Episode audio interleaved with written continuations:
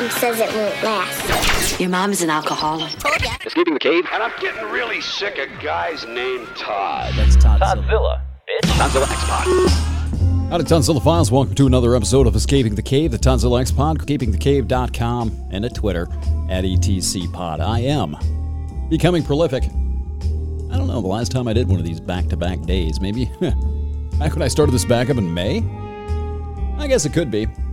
This one's going to be a little quick uh, today, a little quicker than the last couple have been anyway. Just as sort of a, um, not sort of, it's just, it is the conclusion to the second part of yesterday's episode. I just didn't want that thing to run about two hours. So I decided to break it up and do two podcasts instead of, instead of one. I'm going to continue the theme, uh, moving through the psychological effects of propaganda using Jacques Ellul's book Propaganda and I'm focusing on a section he called Psychological Crystallization. Going to start off with things like slogans, the power of the propagandistic slogan, Children in cages.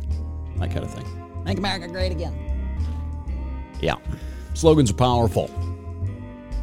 Also, stuff like rationalization, building monolithic individuals, collective beliefs and obsessions, and the religious personality, and a few side effects. Now, one thing I want you to listen for I didn't watch the debates last night. Last night, to me, anyway.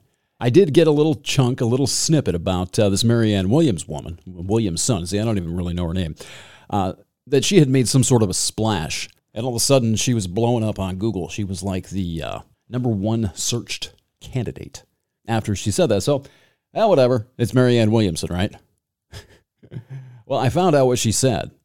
One of the things she said, anyway, that got the huge applause line, and this is it. So take a listen to this. If you think any of this wonkiness is going to deal with this dark psychic force of the collectivized hatred that this president is bringing up in this country, then I'm afraid that the Democrats are going to see some very dark days. Dark psychic forces of collectivized hatreds. A line I used later on in this podcast. You're going to hear it today. Unbeknownst to me, she had said that. I promise you. Primal forces of our innate hatreds. She's onto something here. I'm taking her a little bit more seriously now because she's either very intuitive, observant, and, you know, still a dingbat, or she needs to be watched.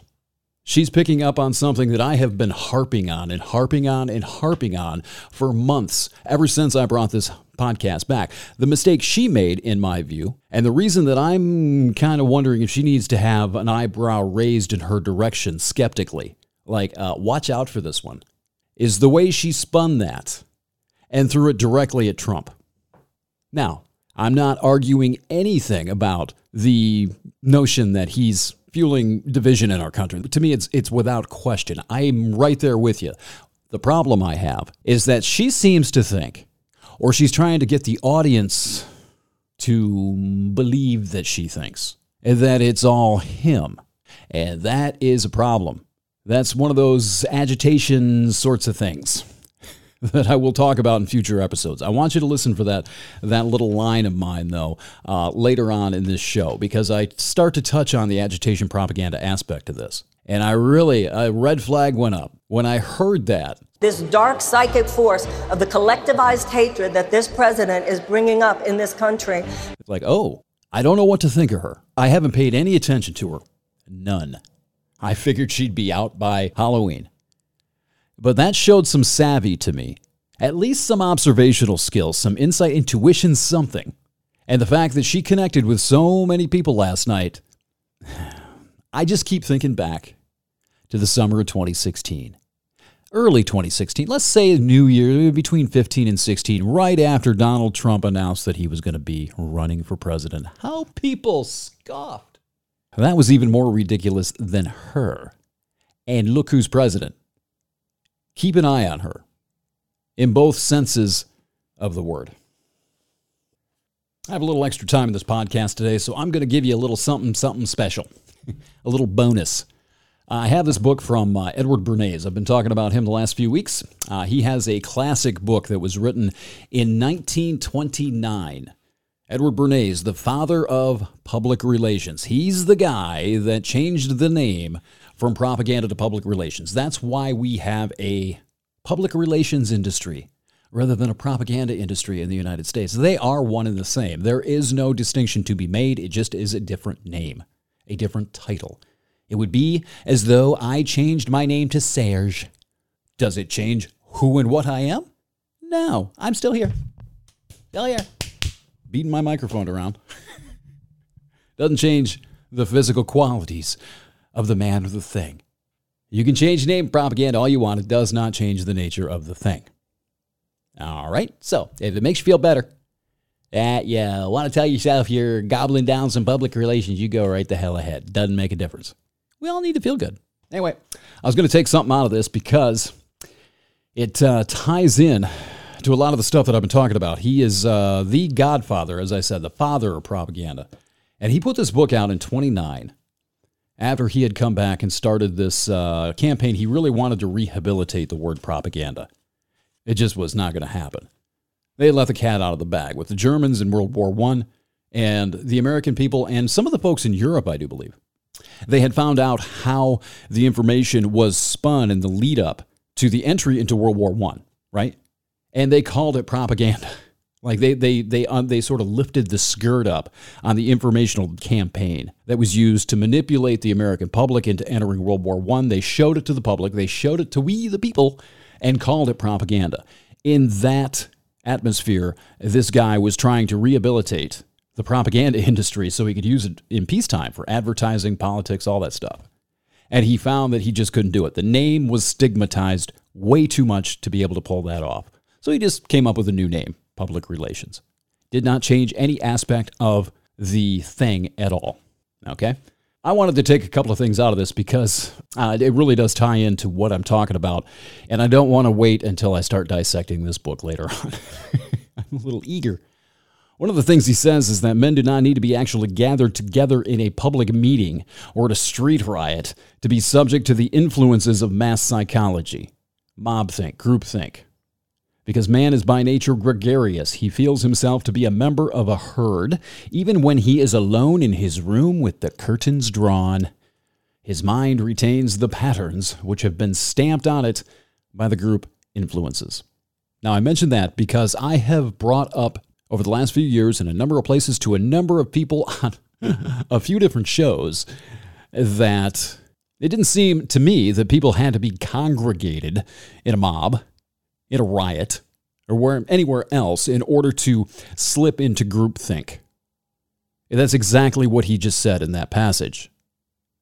He could be sitting on his couch with his curtains drawn and he could still be part of a group. How does that apply when you're connected to the entire world, the entire global population of your echo chamber via technology?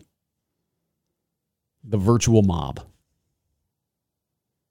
Little later, he says he talks about Gustave Le Bon. I've mentioned him a lot. He's the uh, one of the fathers of the study of the group mind. He influenced Freud, who in turn influenced Hitler. Hitler read in Landsberg prison and used to horrific results when he got out. He understands a lot of this stuff, or understood a lot of it at the beginning of the century. Bernays refers to him here, saying that Le Bon concluded that the uh, group mind does not think, in quotes, in the strict sense of the word. In place of thoughts, man has impulses, habits, and emotions. In making up its mind, its first impulse is usually to follow the example of a trusted leader. This is one of the most firmly established principles of mass psychology. It operates in establishing the rising or diminishing prestige of a summer resort, for example, in causing a run on a bank, or panic in the stock exchange, in creating a bestseller or a box office success. You hear people love it. You're going to go check it out. Oh, yeah, a lot of people like that book. I trust these people. I think I'll buy it.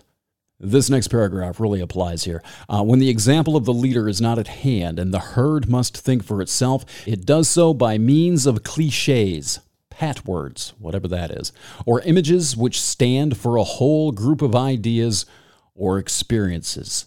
Generalizations. Generalizations and stereotypes. I've been talking about that.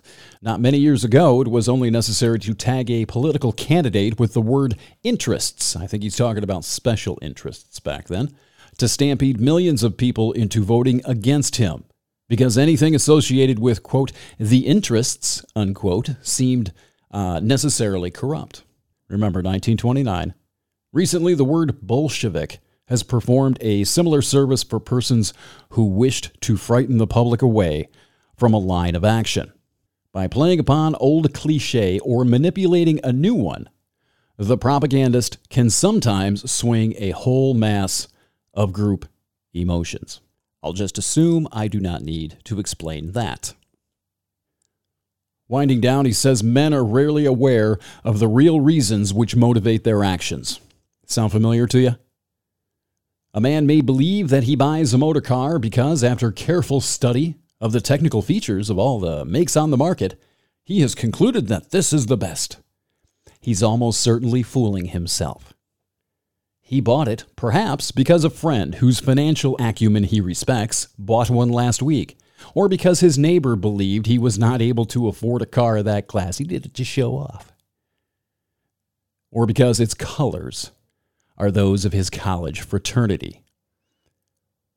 The general principle that men are very largely actuated by motives which they conceal from themselves is as true of a mass of people as of individual psychology. It is evident that the successful propagandist must understand the true motives and not be content to accept the reasons which men give for what they do. And I will add, or what they think. I've been talking about this 10 years. This is the old Quixote thing. This is a little blunt, a little direct, perhaps. You're not going to like it. But human beings, you included, me included, all of us are in some way monstrously deceptive. We're always putting on a show for somebody on some level. I don't want to I don't want you to answer this question. I don't want you to think that I'm asking this directly at you looking for an answer. Don't even bother to pretend to answer this question out loud, okay? But you know this to be true. Think about how often you sit there and silently deceive someone, either to make yourself look better, to save feelings, to feel better about yourself. Think about how often you're deceitful. Little white deceits if you want to call them that. And then you've got to understand once you can see that in yourself, once you understand that, well, then you notice it. Then you can start addressing it. Because you know what? Most people don't even see it. Most people have never thought about that. Most people have never had that question put to them. They've never, ever bothered to think to ask it of themselves. And it seems to be one of those things, one of those little stupid human games that we just agree to let go. I'm asking you to think about it. And then when you notice it, you've got to understand you're not the only fucking person in the world who does that. If you do it, doesn't it stand to reason that the rest of the people do the same damn thing? This is what I mean when I say these folks know you better than you know yourself. That's just a very basic fundamental insight and observation I just made. This deceit thing. That people will lie to themselves and everybody else unconsciously without even thinking about it, without allowing themselves to see it. They understand it though. And they've been investigating the mechanisms by which to exploit that for almost a hundred years. And now they have all of this wonderful technology where they have basically turned you into an electronic Borg that can be networked, that can be pinged upon command. I'm going to say it again. The next evolutionary step, if we're going to survive and move forward, is going to be self awareness of the human ego, the human id, the human mind, to where we can get out of the funhouse and actually see at least an outline of our true naked selves in the mirror. There was a, a cyber attack in 2016. But you know what was hacked? Was us. They used our technology to hack our minds. They didn't do anything that our domestic influencers aren't already doing right now. They just jumped on, jumped on the bandwagon, decided to have some fun themselves, and they were better at it. Scientifically applied a method to it rather than just trying to get clicks and followers and likes. They were trying to get you to vote a certain way. Maybe they were just looking to inflict agitation, divide us up a little bit. It doesn't really matter. Our electoral systems are probably fine. The Trojan horse is our brain, completely oblivious and unaware of how our own minds work. That's the infrastructure problem. It's the brain. I'm still available for children's parties, by the way, escapingthecave.com. I'm also embarking on a, uh, motivational speaking tour here in the next couple of weeks. That should be a real hoot.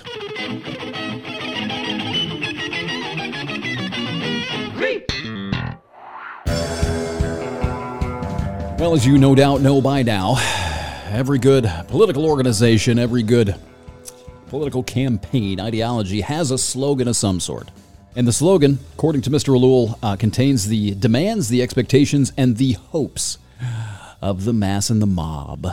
Hope and change. Make America great again. I wonder what's going to come out of this political campaign which childish slogans we're going to hear uh, as the 2020 election approaches. The slogan also expresses the established values of the group. Again, make America great again. We're nationalists. It also determines with great precision, he says, the type of group an individual will orient himself toward, whether or not he is a member. And here's the thing when we talk about these sort of value systems, these are things that we need to establish these standards, these categories, our values. It's an evolutionary thing, man. We didn't, you know, evolve giving each lion, bear, or snake the benefit of personal nuance. we just learned to avoid them. Evolutionary, man. Also, through propaganda, this is done spontaneously to avoid effort, mistakes, and hard choices. It's prepackaged, pre provided, Propaganda gives overwhelming force to this process. And once in it, can no longer modify judgments and thought patterns. It has you. These value systems also spring forth from the media employed, who you choose to get your information from, which gives the appearance of objectivity to subjective impulses, and it also springs forth from everybody's adherence to the same standards and prejudices. This is groupthink. This is the mob mentality. The opinion and judgment may be wrong, right? But they become unimpeachable, pun intended, through uh, the intoxicating strength of collective belief. The mob mentality, this is crystallization. Next, he talks about collective belief and obsession. The individual assumes the collective belief as his own. Assumes it. And here, this is key. The weight of these opinions would play only a small part in the psychological life of someone unaffected by propaganda. But once you're in it, these opinions become huge and important, blown out of proportion. By crystallization, these images begin occupying a person's entire being. You become obsessed, pushing out other feelings and your own judgments. All truly personal cognition, critical thought, personal cognition, critical thought is doused. And the man is finally consumed with nothing but these prejudices, these stereotypes, and beliefs around which his world revolves. Everything is seen through that filter. Everything. In his personal life, he'll eventually judge everything by such crystallized standards. In his personal life, public opinion metastasizes through propaganda and ultimately suffocates the individual's private opinion. Public opinion in this context, meaning the opinion of the mob, suffocates the individual's own private opinion. It's gone, snuffed out, if you have an opinion, have an opinion that differs from the group, smothered in the crib. And that leads to self justification, rationalization, what I like to term elephantitis. Jonathan Haidt, post hoc rationalization of an emotive conclusion. an inseminated, emotive conclusion that feels good because everybody's reinforced it. What you think you're doing when you're debating is probably post hoc rationalization, trying to reinforce a judgment, self justification. I'm going to say the phrase again post hoc reasoning slash rationalization. Jonathan Haidt, thank you very much. Jonathan Haidt should be a companion reader to this book, The Righteous Mind. And people have a huge need and desire for justification as well. People need to be able to justify their beliefs, self justify. And propaganda fills this need. It's the feeling you get when you feel righteous and you feel so you feel self-righteous and you see it, you go to your Twitter feed and you feel reinforced by a dose of happy thoughts, tasty propaganda.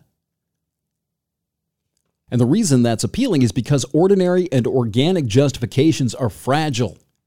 They're prone to doubt. You doubt yourself because they're yours. You're on unsure footing because your own thoughts, your own opinions are original. There's nobody out there regurgitating them word for word, letter for letter. On the other hand, justification provided by uh, propaganda is irrefutable and solid. As it's not yours, the self doubt's gone. Right? It's coming from outside. Somebody who knows better than you, somebody who's, I don't know, written it better, made it sound better. And it's coming from a million different places, so therefore it must be right. That's the justification.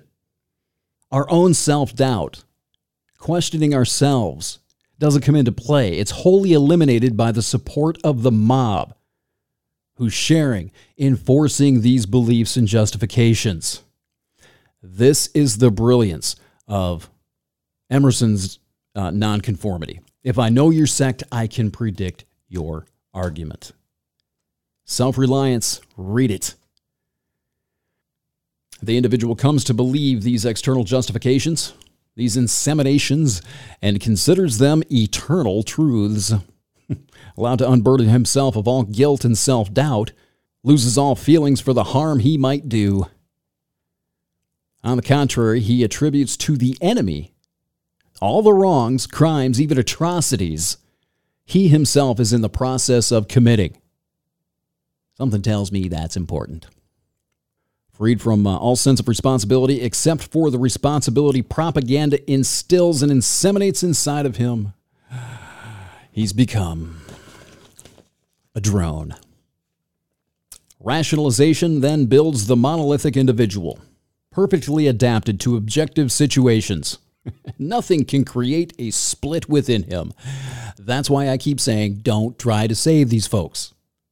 They are solid pieces of cognitive granite at this point. The rationalization, the propaganda eliminates internal conflict, it eliminates tensions, it eliminates self criticism and self doubt. Have you ever noticed how cocksure these virtual avatars proselytizing all over social media. Have you noticed how confident they are? They are not burdened by self criticism or self doubt of their opinion. They don't even think about it. They know that God is on their side. Why would they doubt themselves? Proselytes. It also creates a one dimensional being, one without depth, nuance, or a range of possibilities. A one dimensional being without depth or nuance is a Puritan, a fundamentalist. This is where you step into the realm of Westboro Baptist Church, or ISIS, or Jonestown, blah, blah, blah, blah. Nowhere good. He'll have the rationalizations, not only for his past actions, but he's also got the rationalizations for everything he may do in the future. He marches forward as a militant proselyte, fully assured of his righteousness, his position right next to God. And tied into what I was saying before about these cocksure people you see all over social media, these folks are formidable in what Ellul calls their equilibrium. More so because it's almost impossible to break the harness of justifications. Justifications provided for him. This is Jonathan Haidt. This is Jonathan Haidt. This is Jonathan Haidt. if I could find Ken Ham real quick, I would play some Ken Ham. Remember, I, I think that uh, Bill Maher interviewed him in uh, Religulous.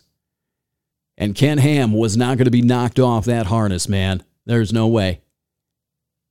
I used an anecdote from Jonathan Haidt a few episodes back about how people will not be knocked away from their emotive conclusions. He used the example of like a brother and sister on vacation in France somewhere and they want to have sex together. Can't get pregnant, no STDs, nobody's being convinced or coerced, just going to happen once. Nothing bad could possibly happen, but this brother and sister are trying to decide if they should fuck.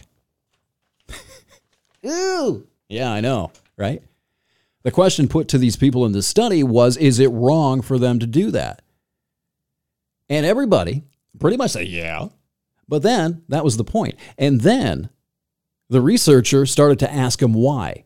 And they started to come up with all of these different reasons, but the, the reasons were taken care of in the setup. Well, what if she gets, no, she can't get pregnant.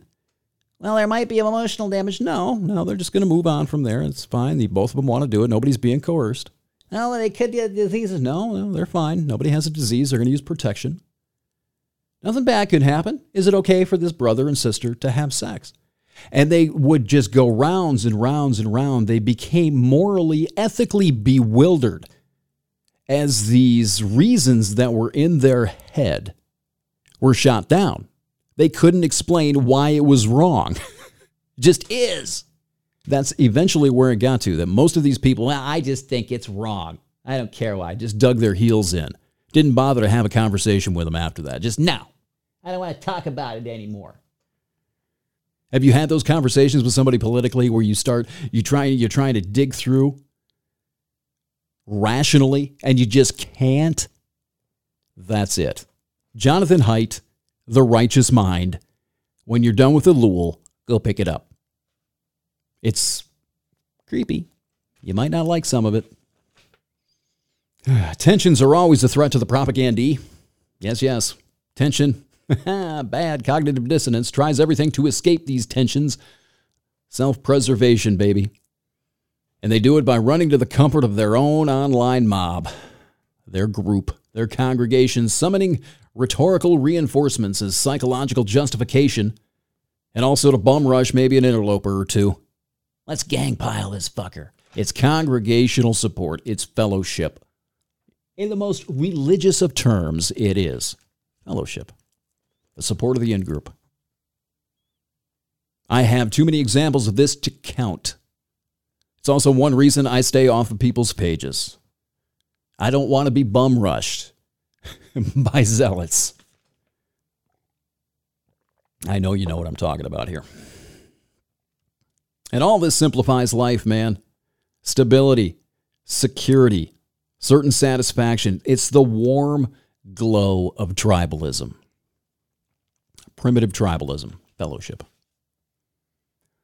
Crystallization also closes minds. Well, this seems pretty self evident. a personal set of prejudices, beliefs, uh, and objective justification. And the entire personality revolves around those things. The person becomes their inseminated opinions. New ideas become a problem. Oh, I've experienced this a lot. New ideas are a problem, a threat, a threat a threat to the fabricant's identity. He will defend himself against the threat because it threatens to annihilate his certainties. His worldview, Weltanschauung, or whatever it is, that, that German word I keep mispronouncing.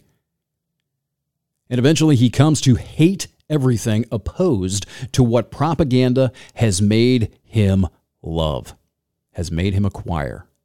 He quotes a guy named Savoy here. He calls it reactions of defense against the destroyer, the destroyer of security, the destroyer of the adopted myth. This is like walking into a Baptist church and preaching against God. How are they going to react to that? Propaganda has created a system of opinions and tendencies which will not be subjected to criticism. Will not be subjected to criticism whatsoever. No ambiguity or mitigation of feelings. No ambiguity of feelings whatsoever. Propaganda has inseminated in him irrational certainties. Because they are irrational, they seem to him to be part of his personality. He thinks they are him. He doesn't realize. He'll never see it either that they've been inseminated. They're not a part of him, they're a foreign part injected into his body. Then he comes to feel personally attacked when these certainties are attacked. Oh my God, I have been here. Now, my resistance days, yeah, I couldn't figure that out either. Why am I feeling personally attacked here? I must fight back. Well, I understand it now. I know a lot of people who are like this. Personally attacked when these certainties are attacked. Because deep down in your head, deep down inside, that cognitive dissonance nerve is a twitching. There's a threat there. It might get through that, that brick wall propaganda, that marble wall propaganda is built around it to prevent anything from getting in there and disturbing your sense of peace and certainty, your self certitude, your self righteousness. It might take you away from your place at the side of God. He feels so close to something he considers sacred, and in his mind, it is. This genuine taboo prevents our hero from entertaining any new ideas that might create ambiguity or self doubt within. The realm of the sacred. It's a legitimate threat to his entire sense of self. Of course, he's going to protect it. And the tragedy is that it's a sense that isn't even his. That is the mind crime.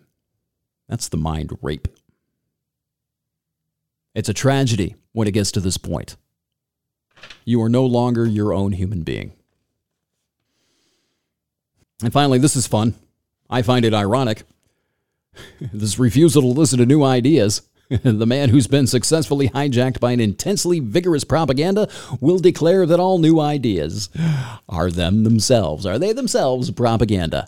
I've had that lobbed at me. I've had this called propaganda. Uh, the, the stuff about propaganda, I've had called propaganda.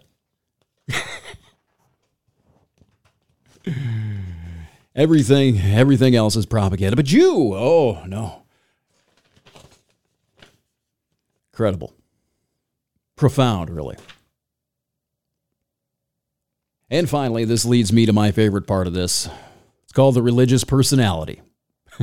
Maybe you've sensed it going there already. A lot of this sounds religious, doesn't it? It sounds like a batshit fundamentalist, a Puritan somebody in the worst tradition of religion.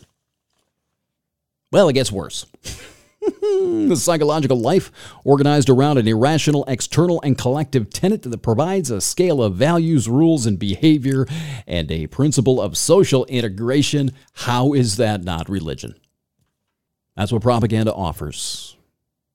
That's what indoctrination into an ideological system offers a psychological life organized around an irrational, external, and collective collectively shared tenant that provides a scale of values, rules of behavior, and a principle of social integration. Fellowship, your place in the world and in the universe. Sins, commandments, punishments. I actually quoted this part. In a society in the process, back in 1964 of secularization. Propaganda responds to the religious need, but lends much more vigor and intransigence to the resulting religious personality. And this is a limited and rigid personality that mechanically applies divine commandments, is incapable of engaging in human dialogue. No, it must minister and convert. Can't have dialogue and will never question values it has placed above the individual. All this is produced by propaganda, which pretends to have lost none of its humanity, pretends to act for the good of mankind, pretends to represent the highest type of human being. In this respect, strict orthodoxies, ideological or religious, have always been the same. There's no question that this is a religious state. Now, the next thing he talks about in this section about crystallization is what he terms neurosis. Okay, this is 1965. There are a lot of different things involved in neurosis, a lot of different uh, maladies, psychological maladies like anxiety. Anyway, When he says neurosis, that's what he's talking about. Go look it up online. I'm not, I really don't want to have to give you a clinical definition of neurosis, but I want you to think of things like anxiety. Okay? And in regards to the problems of society, propaganda seems to be a means of soothing personal deficiencies like self doubt. Right? And it simultaneously plunges the individual into what he calls this neurotic state. And he says this is apparent from the rigid responses of the propagandee, also from the unimaginative and stereotyped attitude. Unimaginative and stereotyped attitude. Inability to adjust to situations other than those created by propaganda. I think that's huge. The inability to adjust to situations other than those created by propaganda. The need for strict opposites, black and white, good and evil with us or against us, involvement in unreal conflicts created and blown up by propaganda. This is everywhere. Easily triggered, folks. Outrage industrial complex. Involvement in unreal conflicts created and blown up by propaganda. You're triggered. These conflicts aren't real most of the time. You just think they are. You've been told they are, so you react in kind. Self righteous mind, your self righteous addicted elephant gets his dopamine hit. You can see this clearly at play. These unreal conflicts. A few weeks ago, you remember Trump's uh, quote unquote racist attacks on these congresswomen of color? Were they really racist? Are you sure those were racist attacks, or was he just criticizing these women? Was he really making a racist statement? It doesn't matter. The racist bomb was lobbed because there was an attack on something residing inside the realm of the sacred. The protected class has been assaulted. Unreal conflicts created and blown up by propaganda. Ellul says to mistake an artificial conflict for a real one is a characteristic of neurosis. So is the tendency of the propagandee to give everything his own narrow interpretation. You see it through the filter of propaganda. And he does that, the propaganda does that to deprive facts of their real meanings. Tendency of the propaganda to give everything his own narrow interpretation to deprive facts of their real meaning in order to integrate them into his own system. This is context. This is spin to fit. This is alternative facts. And also give them an emotive colorization. Again, Haidt, Haidt, Haidt, Jonathan, Haidt, Haidt, Haidt. It's everywhere. He also says that the neurotic anxiously seeks the esteem and affection of the largest number of people possible. He wants to impress the group en masse. Hello, Twitter. esteem and affection of the largest number of people. Is there anything, is there a better sentence that could be written about the Twitter thing? Seeks the esteem and affection of the largest number of people possible. They even put it on your profile how many people's esteem and affection you've acquired. Status. And this next part is important. The propagandee does not deviate one iota. Because losing the affection of the mob, the group, the cult, the in group means extreme suffering. This is hugely important. There's a whole section on this, on what happens when you lose support of the group. There is a path to empathy here. There's a reason people don't leave their group. I saw this immediately as soon as I withdrew from the resistance. Oh my God, you would be amazed at the comments that were lobbed at me. It was nothing personal. I just didn't want to talk politics with these people anymore. Oh my God, what are you becoming a Trump? What the fuck's the matter with you? And it turned into a lot of times into childish exchanges. These personal attacks that were not provoked at all. I had this happen to me a couple of weeks ago, looking at you, Austin, where I just don't want to discuss politics with you anymore. I am no longer in your group. You are no longer in my group. Holy shit. Like, I got her out of the group, and then she went to her personal fucking Facebook page and started taking to me on there. Where all I did was say, you know what? I, I just don't want to hear from you anymore as far as politics goes. What happened to you? Where the fuck was that coming from? Well, right there. the hostility toward those who withdraw their friendship or political discussion participation, and hostility toward those remaining outside his group or alter their beliefs, you know, disrupting the political comradeship. It's happened a lot to me. Uh, the symptoms of the quote unquote neurotic's need for self justification also mirrors the propagandee's need for self justification. It resides in everyone. And this is one of the primary things that leads to insincerity the need for justification. I used to call this the Morrow of Humanity, Hidden Lives. It's also in Emerson's Self Reliance, and this piece that I'm writing about the solitary, I have written actually about the solitary man, just waiting for the right time. Today is not it. In the erotic, this need for self justification is extraordinary. According to Ellul and others, it also mirrors the propagandees. Again, this is Haidt's rampaging elephant self justification. Rhetorical trial by combat. Showing everybody how awesome you are. The appearance of being right, far exceeding the need to be right. It turns into egocentric performance art. This is the core of the problem with social media influencers as well. The need for self justification, followers as justification.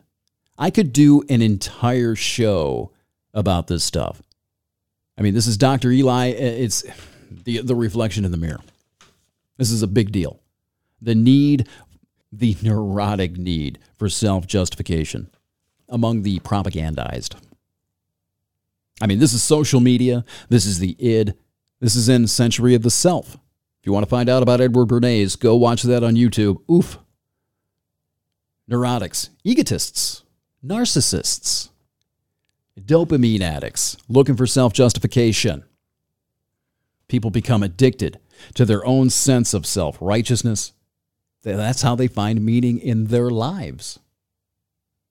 This is probably tied to Dostoevsky's struggle. I've talked about that a number of times. Where if you're not really struggling for something, if you're not really fighting a legitimate battle for survival, if your life doesn't have any legitimate sense of survival purpose, you'll manufacture the struggle. Self justification. A sense of importance in a sea of insignificance, man. Our lives. I'm thinking of Tyler Durden here, man. A sense of importance in a sea of in- insignificance. We're all connected now, but when we go online, we're largely insignificant because every the entire world is right there. So we're just a drop in the ocean.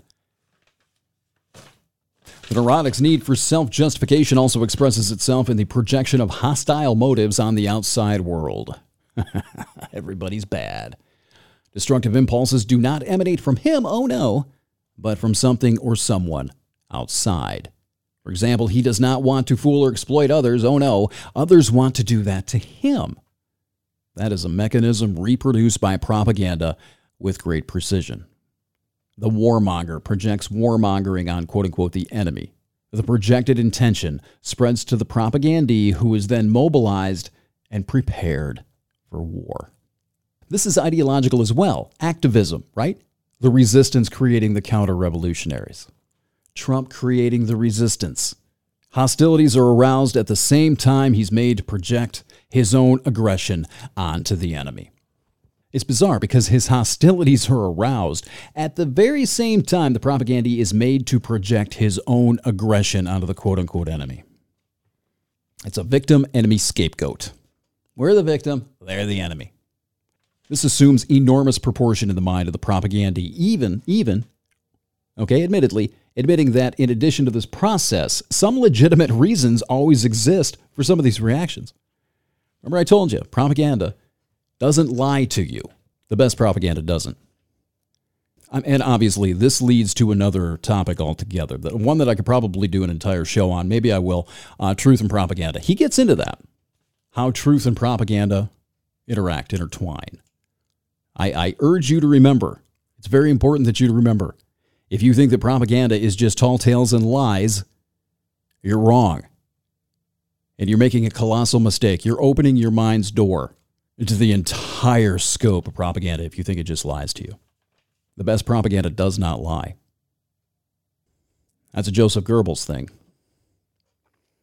Finally, he uses Karen Horney, Great name. Karen Horney's description of the uh, neurotics environment anxiety, hostility, reduction of self respect.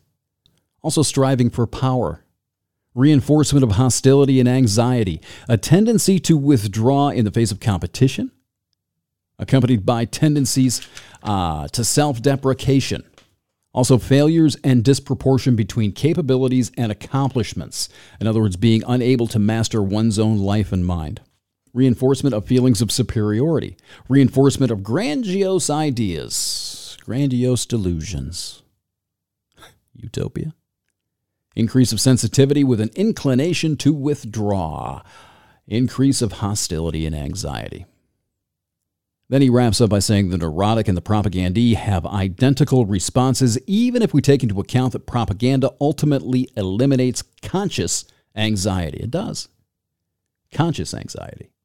Propaganda eliminates conscious anxiety and tranquilizes, sedates the propagandee consciously.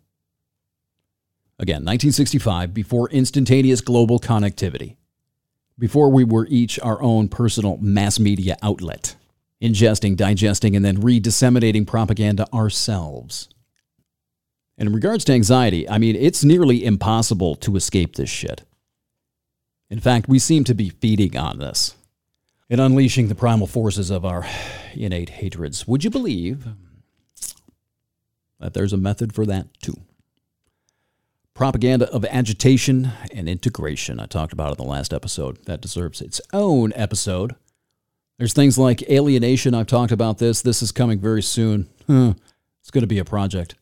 Alienation from oneself, not from everybody else. He's talking about alienation from yourself becoming someone else. Someone else takes over. You are alien to yourself.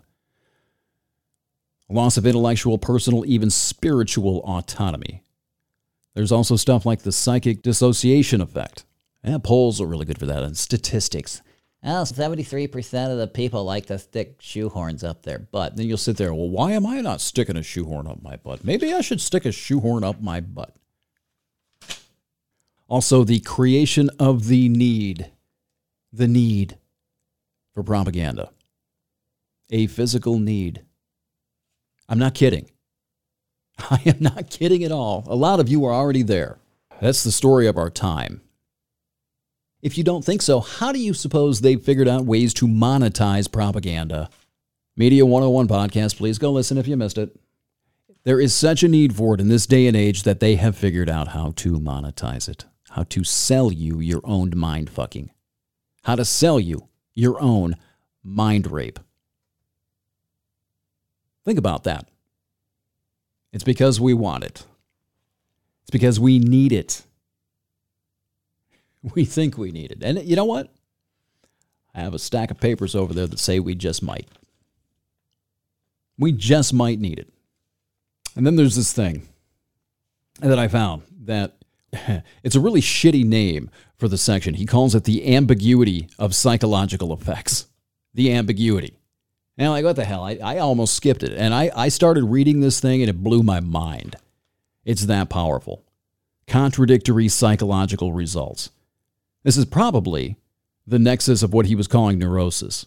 These averse uh, psychological effects like uh, uh, anxiety, PTSD, all this shit. Anxiety triggered because, on some level, you know they, and thus you, on some level, you know this. Deep down inside, you know they, and thus you, are largely full of shit. And then you engage in rhetorical fuckery simply to avoid saying, I don't know. Or worse, hey, they're right about that. Or, I was wrong. And to wrap this up, I want to give you a grand design warning. If you're looking for a grand design, a solution to all this, if you're looking for the blueprint, nope. You're not going to get that here. You're not going to get it out of that book either, as best I can tell. The only thing he says, detach yourself from personal interest. I mentioned this earlier. You got to take your self interest out of it. You've got to get your dog out of that fight. You've got to detach your identity excommunicate from the church. That's the only way. And then you've got to shut this shit off.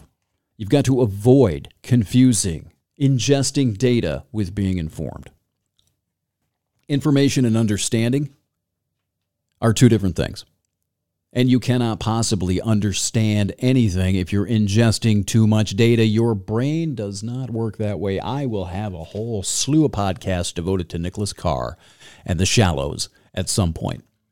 That goes into the physical effects of the internet, of being online too much, of blasting your brain with too much information and data without mining into one specific thing. And really understanding and really learning and internalizing your understanding of a subject or a topic. That's why they call it surfing. You're skimming the top, where the real information and the real knowledge, any path to wisdom lies well beneath the surface. You're never going to get there, zipping your rock along the surface. You need to dive. No, no uh, sausage party hope is on the way. I apologize for that. Did I indicate that there was? If you thought there was, you created that yourself. Aside from near complete detachment, no offered solution at all in this book that I found. The key here, the key thing to remember is that we want our propaganda. We need our propaganda.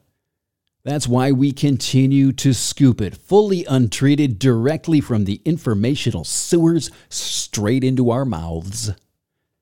And then we wipe it on whoever is unfortunate enough to be within reach. The bottom line is this you personally are responsible for maintaining your own mind. You, not me, not MSNBC, not CNN. Don't blame Fox News either. Don't blame the political candidates. You are responsible for maintaining and protecting your own mind. The propagandists can only reach those who are listening to them. We've decided it's worth it. I mean, a lot of us already know this. Now, you can choose to believe it, you can choose to just dismiss it all if you want to. But once you see that, you've got a choice to make. You're making a conscious decision at some point. Once you understand that that device in your pocket is a propagandist's wet dream, along with advertising and everything else, once you understand that, you've got to make a choice. Do you want to control and protect your own mind, or do you want the convenience and luxury and joy of your device? And most of us, I understand it, most of us will choose the device. Messenger's fine. You know, that's a one to one thing. A propagandist is never going to deal with you one to one. That's too much fucking work. You can still stay in touch with people using Messenger. It's possible, it's real easy. Text messaging. Lots of different ways to stay in touch with people. No, you want, most of you want that stream of outrage, that dopamine hit of either feeling self righteous or seeing how evil the enemy is. You want to feel like you're staying informed. You want to be, in your mind, the current events man who is up to speed on every detail of the current situation nationwide and globally. Mm-hmm.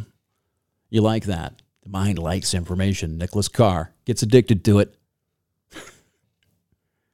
but it is a choice. Once you understand how this shit works, it turns into a personal choice, an issue of personal responsibility. You, you, not me, no one else is responsible for the maintenance and protection of your own mind, fixing the firewall in your brain, making sure that your mind cannot be hijacked. Because I'm going to tell you, I'm going to repeat this over and over and over and over and over again. I know you think you're special. I know you think you're a big critical thinker. You're not going to be susceptible to this. But you are. I am. You are. We all are. And the evil, the insidiousness of this, maybe the most insidious part of it is, is that you're being manipulated, you're being inseminated, and you'll never feel the ejaculate. You'll always think, and that's why it's, why it's so powerful. You'll always think it's you doing this for yourself. You'll always think your thoughts are organic, that you've come to some conclusion of truth. When in fact, your mind has been molested. You've got to see it. You got to see it. Well, you don't have to. But if you're listening to this still, if you've gotten to this point in this podcast, I assume you want to. Or you're at least moderately interested in this sort of thing. Pay attention. We have a lot of words for propaganda these days public relations, spin, analysis. It's almost ubiquitous now. It's nearly impossible to find something that isn't trying to mindfuck you in one direction or another. Something that give you the opportunity to sit down quietly and reflect on an issue by yourself and decide what it is you think about something by yourself. Where are you even going to get the data? Where are you going to get the information to be able to do that without it being pre spun? You can't. It's too well done now. Again, I've said in other episodes that to try to determine whether it's good or bad is an exercise in masturbation. It doesn't matter. It doesn't matter if you think it's good or bad or right or wrong. Rape is rape, regardless of whether or not you call it by another name. And it's ubiquitous, it's everywhere. You cannot avoid it. The only way you can avoid it is to disconnect.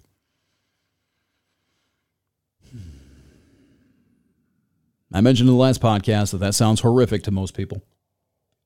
That's being apathetic. Oh my God. The only thing worse than this is being apathetic. No, you're wrong. It's better to be apathetic and uninformed than passionately misinformed. The man who knows nothing is closer to the truth than the man who believes falsehoods, than the man who has been deceived. It's not a very comfortable thought, is it? I agree. None of this stuff's comfortable. Sorry, Matt. he's afraid of this book. He finally ordered it. He said he did. And he's terrified of it. He sees an obsession coming. It's a good one. Jacques Ellul, E L L U L. The book is called Propaganda. Big pink cover. You'll find it on Amazon. I highly, highly, highly, I implore you to buy this book and then read it. Sit down and look at it. I've been waiting to get this episode out for a long time. This one went better than the one before it. but the ones that are coming are going to terrify you. Hey, man, I hope you like being scared. EscapingTheCave.com. That is my website. It's not And Twitter, ETC Pod over there. More episodes forthcoming. I'm becoming prolific. Woohoo! I'm going to become more prolific as the uh, days go on. I think I've got a method nailed down. I'm not going to make any promises, though. So, whatever. Till next time, so long.